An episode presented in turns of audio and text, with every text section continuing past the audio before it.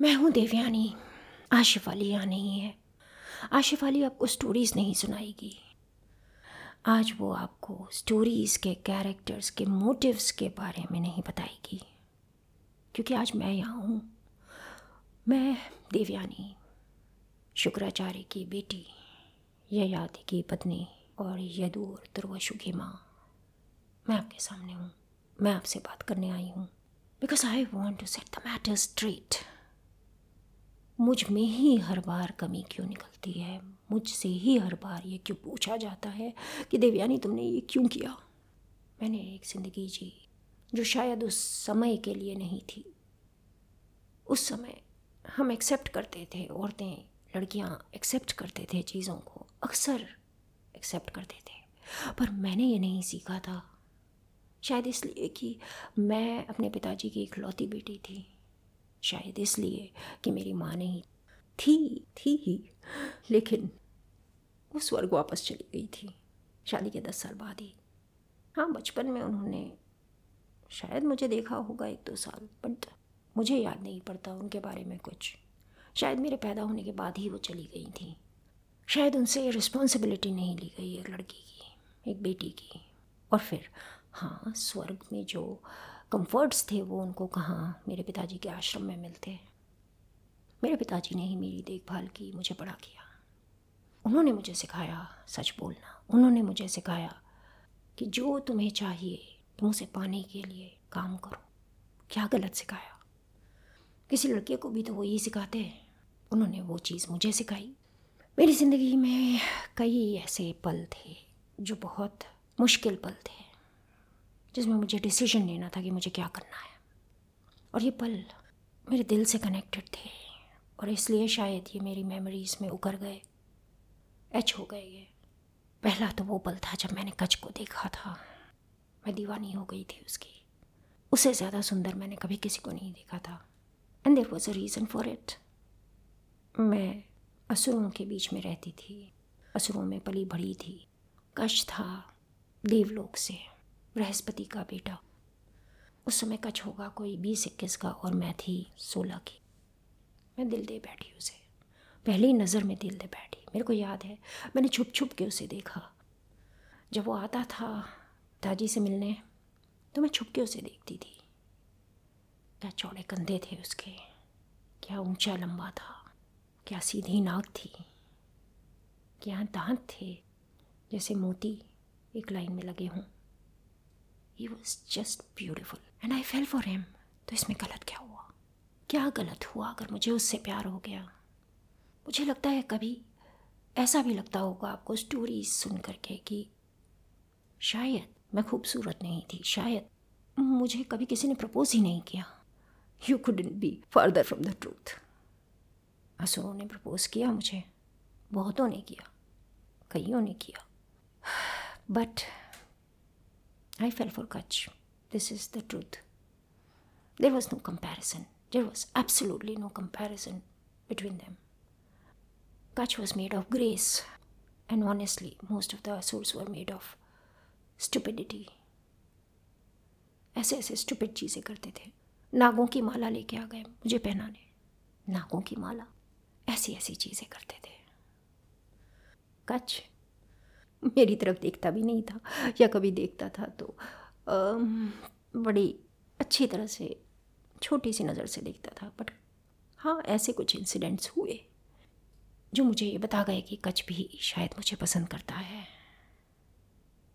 एक बार एक फूल मैं तोड़ना चाहती थी, बड़ा ऊँचा था वो, पेड़ के ऊपर लगा हुआ था।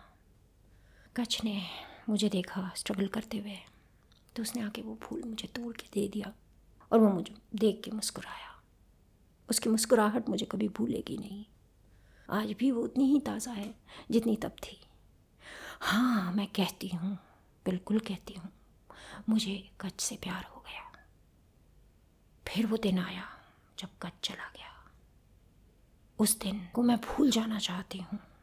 उस दिन को मैं कभी याद नहीं करना चाहती। वो दिन एक नासूर है मेरी ज़िंदगी में। एक ऐसा काला धब्बा है, जिसे अगर मैं मिटा सकूँ तो मैं मिटा दूँ।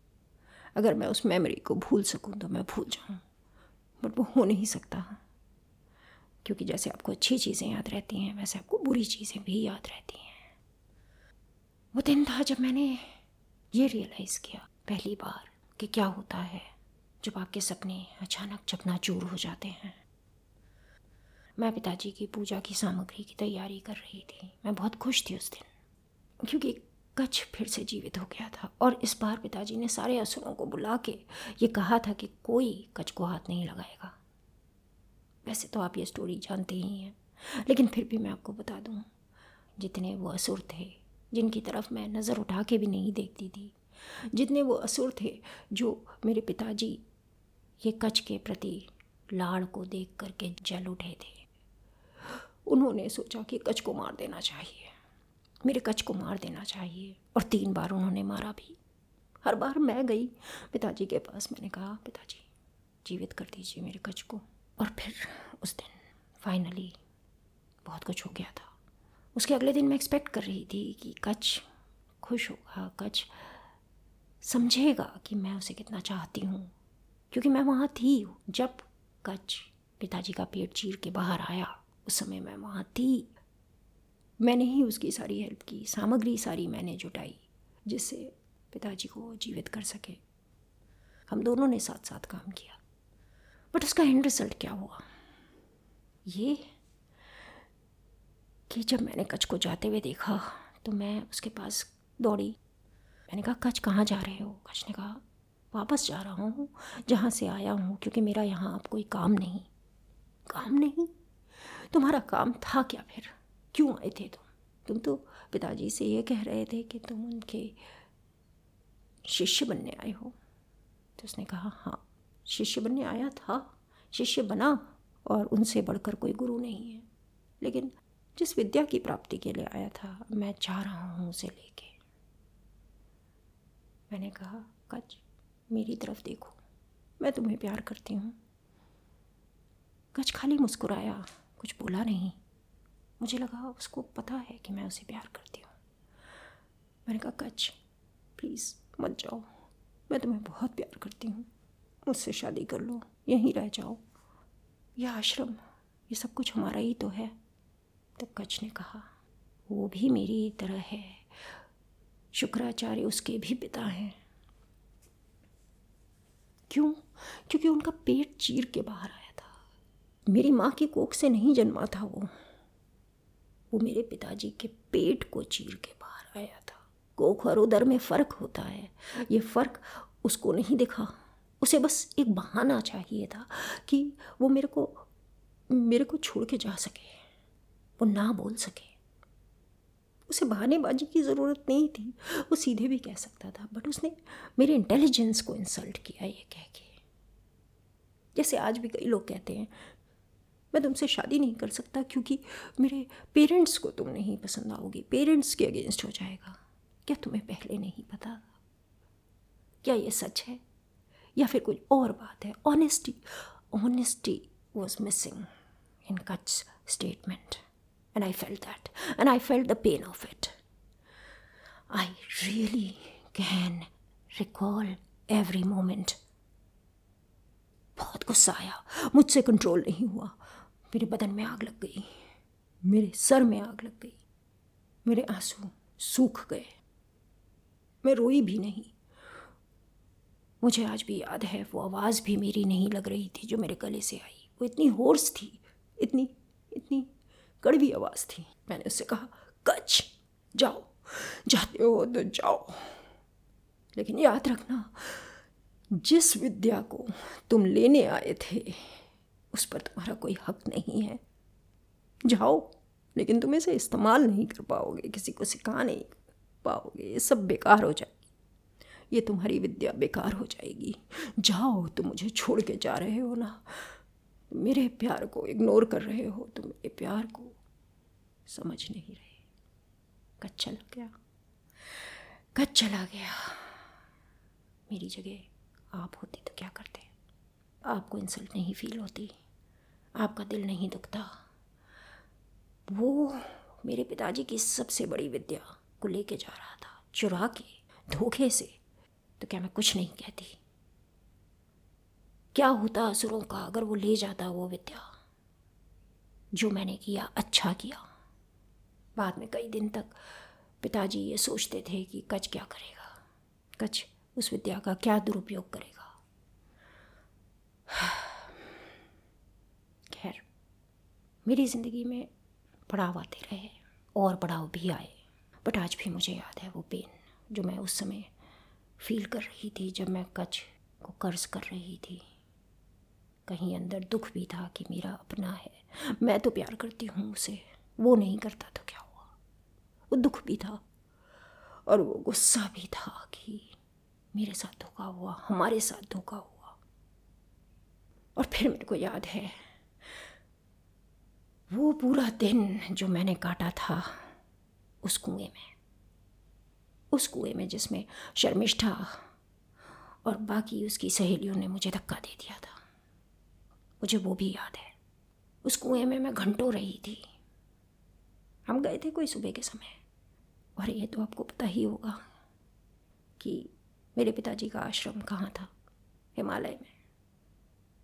वहाँ कितनी ठंड पड़ती है ये आपको पता ही मुझे वहाँ पर छोड़ के, उस अंधे कुएँ में छोड़ के शर्मिष्ठा और उसकी सहेलियाँ चली गईं। मैं पड़ी रही अंदर कुएँ में, सोचती रही कि क्या मैंने गलत किया। सोचती रही, अगर कभी निकलूँगी तो क्या करूँगी? आपको मैं बताती हूँ क्या मैंने गलत किया। मैंने ये गलत किया कि मैंने शर्मिष्ठा को उसकी जगह बता दी। आपको याद दिलाना चाहती हूँ कि मैं इस समय बाईस साल की थी। छः साल गुजर चुके थे। छः साल मैं कच्छ की यादों की आग में जलती रही थी। छः साल मैं अपने आप से पूछती रही थी कि क्या मैं उसे श्राप नहीं देती? तो शायद आगे कुछ चांस होता हमारा। शायद we would have come together सोचती रही मैं। सोचती रही। छः साल तब तब के निकाले थे मैंने। शर्मिष्ठा? शर्मिष्ठा थी राजा वृषपर्व की बेटी। राजकुमारी थी वो। उसके कपड़े एक से एक सुंदर होते थे। कई बार रंगीन होते थे। मेरे पास क्या था? एक सफ़ेद रंग की साड़ी, उसके पास गहने होते थे। एक से एक खूबसूरत गहने, सोने के मणियाँ जड़े हुए गहने होते थे और वो पहनती थी उन गहनों को। बहुत सुंदर लगती थी। मेरे पास क्या था? फूल उन फूलों की मालाएँ, उन फूलों के कंगन, उन्हीं फूलों को अपने बालों में सजाना, यही करती थी मैं। मुझे नहीं मालूम शर्मिष्ठा ज़्यादा सुंदर थी या मैं। उतने गहनों के साथ तो कोई भी औरत सुंदर लगेगी। बहुत घमंड था शर्मिष्ठा को। मैंने क्या किया? वो अगर मेरी साड़ी पहन लेती है, आप ये सोचिए ज़रा। मेरे पिताजी गुरु थे। मैं उनकी बेटी थी। और उसने बिना पूछे मेरी साड़ी पहन ली। अगर मैंने उसे ये कह दिया कि मेरे पिताजी कौन हैं और तुम्हारे कौन तो मैंने गलत क्या कहा? झूठ कहा था उसमें। मैंने अगर ये कह दिया कि तुम्हारे पिताजी मेरे पिताजी के पैरों को छूते हैं तो क्या गलत कह दिया मैंने? इस बात पर उसे इतना गुस्सा आया कि उसने मुझे अपनी सहेलियों के साथ उठा के यहाँ पटक दिया। जब सात लड़कियाँ एक साथ आपको जगड़ लें और आपको उठा के कुएँ में डाल दें तो आप क्या कर लेंगे? बताइए, क्या कर लेंगे आप? और इतनी भी कटसी नहीं कि मेरे लिए कुछ कपड़े डाल जाती। मैं यहाँ इस कुएँ में नंगी ठिठुरती रही, रोती रही, सोचती रही, क्या करूँगी, कैसे रहूँगी? सांप हो सकते हैं, बिच्छू हो सकते हैं। वो तो मेरी किस्मत थी कि राजा यायाति आ निकले और उन्होंने मेरा हाथ पकड़ के किसी तरह मुझे खींच के बाहर निकाला। कहते हैं लोग कि उन्होंने मेरा दायां हाथ पकड़ा। इसलिए मैंने उनसे कहा कि आप मुझसे शादी कर लीजिए। हर स्टोरी में, हर स्टोरी में कोशिश की जाती है ये दिखाने की। I was desperate to get married to him I. वो मेरा हाथ पकड़ के जब मुझे बाहर निकाल रहे थे तो मुझे देख रहे थे, जैसे मैंने आपको बताया। मेरे पास कपड़े भी नहीं थे। बहुत कुछ हो सकता था। नहीं हुआ क्योंकि मैंने ये सोचा कि नहीं होना है। जब उन्होंने ये बात मुझसे कही, जब उन्हें उस समय ये लगा कि वो मेरे करीब आना चाहते हैं। तो मैंने उनसे कहा, आप मुझसे शादी कीजिए। क्या गलत कहा? आप मुझसे शादी कीजिए, अगर आप मुझे पसंद करते हैं। आखिर तो आपने मेरा दायां हाथ पकड़ के खींचा है। गलत क्या कहा मैंने? जब मैं वापस आश्रम पहुँची और मैंने पिताजी को मिलवाया ययाति से तो मेरे पिताजी को लगा कि ययाति ठीक होंगे मेरे लिए। आखिर राजा है। कौन पिता ये नहीं चाहता कि उसकी बेटी रानी बने। खुशी खुशी उन्होंने हाँ कर दी। बट ये सब होता ही नहीं। ये सब होता ही नहीं। अगर शर्मिष्ठा ने मुझे धक्का नहीं दिया होता, या तो मैं चुप बैठ जाती, या तो मैं इस चीज़ को एक्सेप्ट कर लेती, या फिर मैं वो करती जिससे शर्मिष्ठा को पता लगता कि वो गलत है। मैंने वही किया। मैंने अपने पिताजी से कहा, मैंने बताया उनको। मैं उनसे कुछ नहीं छिपाती थी। मैंने उन्हें बताया। मैंने कहा, शर्मिष्ठा ने मेरे साथ ये किया है, पिताजी। पिताजी को गुस्सा आया। उन्होंने मेरे से पूछा, और उस समय मुझे यही लगा कि जिन चीज़ों का इसको इतना घमंड है, जिन दासियों का, जिन गहनों का, जिसकी वजह से उसका रूप जगमग करता है, अगर उसको इतना घमंड है तो मैं वही क्यों ना लूँ उससे? और मैंने वही किया। मैंने अपने पिताजी को कह दिया कि मुझे शर्मिष्ठा अपनी दासी के रूप में चाहिए। क्या गलत किया? आप यही कहेंगे कि गलत किया? मुझे उसे माफ़ कर देना चाहिए था। क्यों? क्यों? क्यों? शर्मिष्ठा की गलतियों को आप हमेशा माफ़ करने की बात क्यों करते हैं? आप सोचते हैं कि शर्मिष्ठा अच्छी थी? शर्मिष्ठा क्यों अच्छी थी मुझे नहीं पता। बट हाँ क्योंकि वो मेरी दासी बन के रही तो आपको ये लगता है कि वो बहुत सबमिसिव थी? आपको आगे की बात बताती हूँ। मैं जब ययाति से मिली, उस समय शर्मिष्ठा आसपास नहीं थी। ययाति ने सिर्फ़ मुझे देखा। वो मुझ पर मुक्त थे। बिना किसी आडंबर के, प्रकृति के दिए हुए लिबास में उन्होंने मुझे देखा। उन्हें मुझसे प्यार हो गया। मैं ऐसा सोचती हूँ, मुझे उनसे प्यार था या नहीं ये कहना ज़रा मुश्किल है, क्योंकि कच को मैं कभी भुला नहीं पाई। पर हाँ मैं भी आश्रम में रह रह कर तंग आ चुकी थी। वो एक अपॉर्चुनिटी थी जो मैंने ली। एक चांस आया था मेरे पास, उस आश्रम से निकलने का। मैं निकली। जब शादी हो रही थी, उससे पहले मेरे पिताजी मेरे पास आए, उन्होंने कहा, बेटा शर्मिष्ठा तो तुम्हारे साथ जाएगी। मैंने कहा, क्यों? क्यों जाएगी वो मेरे साथ? वहाँ मेरी दासियाँ होंगी। मुझे ज़रूरत नहीं है शर्मिष्ठा की। मैंने कहा था उनसे, बट पिताजी ने कहा, नहीं। शर्मिष्ठा को तुमने अपनी दासी बनाया है। अब मैं वृक्ष पर्व से जा कर के नहीं कह सकता कि तुम्हारी बेटी मेरी बेटी के साथ नहीं जाएगी। उसकी सज़ा पूरी ज़िंदगी की है। उसको तुम्हारे साथ जाना पड़ेगा। मैंने कहा, पिताजी आप समझिए बात को, शर्मिष्ठा वहाँ जाएगी तो कुछ गलत ना करे। आपको पता है कैसी शैतानी प्रवृत्ति है उसकी। कुछ भी कर सकती है वो। वो जा कर के अगर मैंने बात पूरी भी नहीं की थी, पर पिताजी समझ गए पिताजी ने कहा, बेटा, चिंता मत करो। ये मैं देखूँगा। मुझे पता था। पिताजी देख लेंगे, लेकिन फिर भी मैंने पूछा, क्या करेंगे आप? तो पिताजी ने कहा, मैं ययाति से उसका प्रॉमिस लूँगा। ययाति मुझे प्रॉमिस करेगा कि वो कभी शर्मिष्ठा से रिलेशनशिप में नहीं आएगा। मैंने कहा, पिताजी, इससे तो आप उसे बता रहे हैं कि शर्मिष्ठा है कोई? तो पिताजी ने कहा हाँ मुझे बताना पड़ेगा। लेकिन वो राजा है और एक बार उसने वचन दे दिया तो वो वचन से नहीं फिरेगा। उस समय मेरे पास भी उनकी बात से सहमत होने के अलावा कोई तरीका नहीं था तो मैंने भी एक्सेप्ट कर लिया। मुझे समझ में नहीं आया मेरे पिताजी इतने एडमेंट क्यों थे इस बात के लिए। पर फिर मैंने सोचा कि अगर किसी तरह मैं शर्मिष्ठा को ययाति के सामने ना पढ़ने दूँ तो कोई प्रॉब्लम नहीं है। वैसे भी बिना आभूषणों के, बिना राजकुमारी हुए कोई क्या ययाति को भाएगा? मैंने ये सोचा। चली आई शर्मिष्ठा मेरे साथ, लेकिन शर्मिष्ठा के अंदर थी एक नागिन। मुझे पता था उस नागिन के बारे में मुझे पता था कि शर्मिष्ठा के अंदर बदले की एक आग जल रही है। और इसलिए मैंने उसको महल का वो कोना दिया जो सबसे दूर था, जहाँ ययाति कभी जाते भी नहीं थे। वहाँ शर्मिष्ठा रहती थी। मुझे नहीं पता कि इनका संबंध कब हुआ। मुझे नहीं पता कि क्यों हुआ। उसके बारे में मैं आपसे कुछ नहीं कह सकती, बट इतना ज़रूर आपको बता सकती हूँ कि शर्मिष्ठा ने ज़रूर कोई दांव पेच खेले होंगे। वरना ऐसा हो नहीं सकता था। उसने अपनी तरफ़ से ज़रूर अपने को ययाति के सामने लाके खड़ा किया होगा। ये था वो दूसरा बड़ा धोखा जो मुझे आज तक याद है। उस दिन मैं सुबह अपने बेटों को तैयार करने के बाद में थोड़ी देर बाहर गार्डन में चली गई। गार्डन में बड़े फ्लावर्स थे, बड़ा अच्छा लग रहा था सब कुछ। तो मैं ऐसे ही चलते चलते अपनी दासियों के साथ थोड़ा सा आगे निकल गई और उस तरफ़ चली गई, जिस तरफ़ शर्मिष्ठा रहती थी। मैं शर्मिष्ठा से मिलती नहीं थी ज़्यादा। बट मैंने सोचा, चलो देखते हैं, उधर क्या है?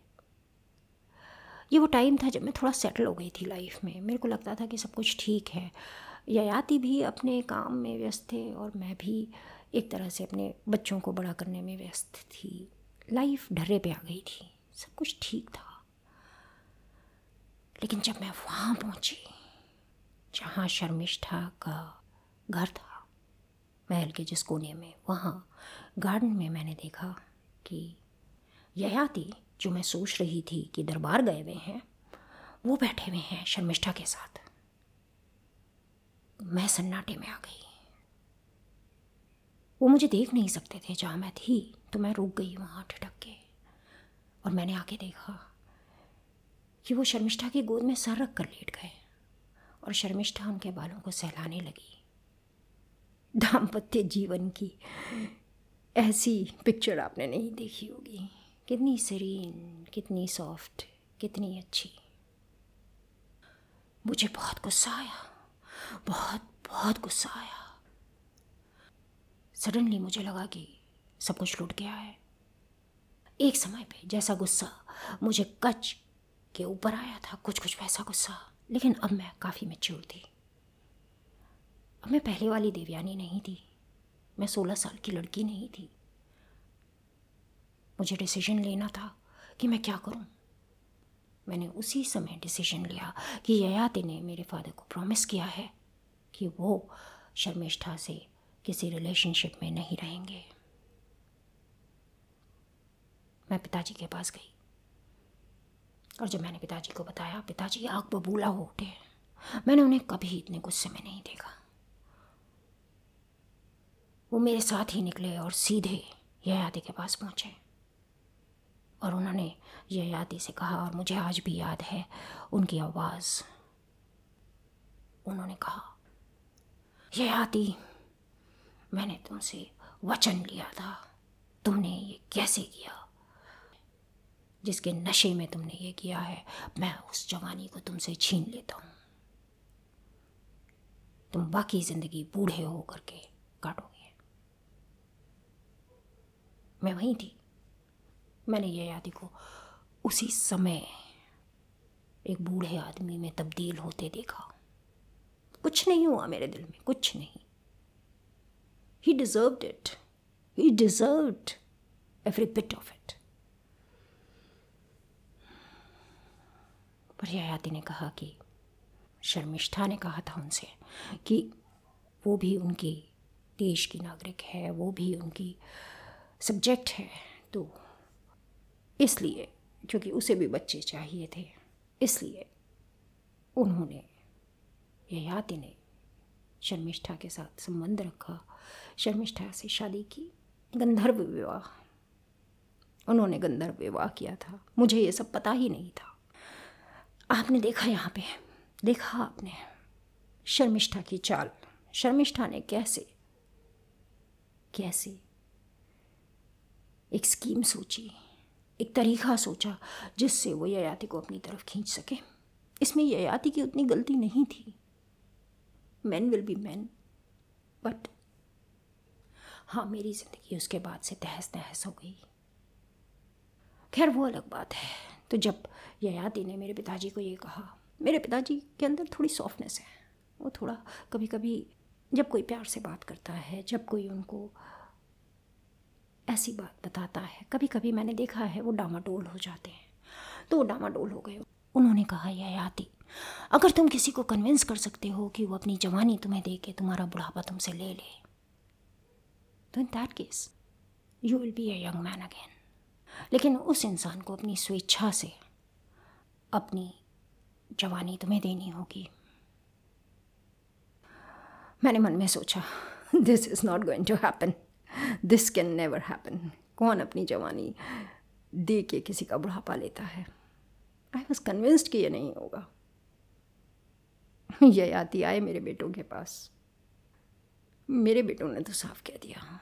नहीं ये कैसी बात है? गलती आप करो, भुगते हो। फिर वो गए शर्मिष्ठा के बेटों के पास। जिस तरह की शर्मिष्ठा थी she was a selfish woman मैंने कभी एक्सपेक्ट नहीं किया था कि उसका छोटा बेटा हाँ कर देगा इस बात के लिए। कितना बेवकूफ़ था वो। बट कर दिया उसने। हो सकता है अपने पिता के गुण आए हों उसमें तो उसने हाँ कर दी। उसने एक्सेप्ट कर लिया ये proposal as you can see Sharmishtha और यादी का भी चलता रहा और फिर मेरी ज़िंदगी भी चलती रही। मैंने अपने को डुबो दिया अपने बच्चों में। ऐसे से when you can't beat them then join them मैंने भी एक्सेप्ट कर लिया। मैं रानी थी। वो तो मुझसे कोई नहीं छीन सकता था। लेकिन हाँ वो जो गुस्सा मुझे आया था उस समय जब मैंने शर्मिष्ठा और ययाति को साथ देखा था, वो मेरे अंदर धधकता रहा। कुछ कर नहीं पाई मैं ज़्यादा उसका। बट हाँ ययाति और मेरी रिलेशनशिप काफ़ी कोल्ड हो गई उसके बाद से। In fact we did not have relationship after that Sharmishtha was the de facto wife मैं अपने बच्चों में खुश थी। और जो सबसे बड़ी बात मैं आपको बताना चाहती हूँ, ये बताना चाहती हूँ कि यदु ने आगे चल के यदुवंश चलाया। श्री कृष्ण भगवान का अवतार, विष्णु का अवतार। वो मेरे बेटे यदु के वंशज थे। शर्मिष्ठा के वंशजों ने क्या किया? पुरु के वंशजों ने क्या किया? कुछ नहीं। आपस में लड़ते रहे, मरते रहे। In the end I feel despite all these hardships इस दुनिया को मैंने कुछ ऐसा दिया। जो ना शर्मिष्ठा दे पाई, ना कोई और दे पाया। श्री कृष्ण। तो ये थी मेरी आप बीती, मेरी जुबानी। अब आप डिसीज़न लीजिए। आप डिसाइड करिए कि गलती किसकी थी।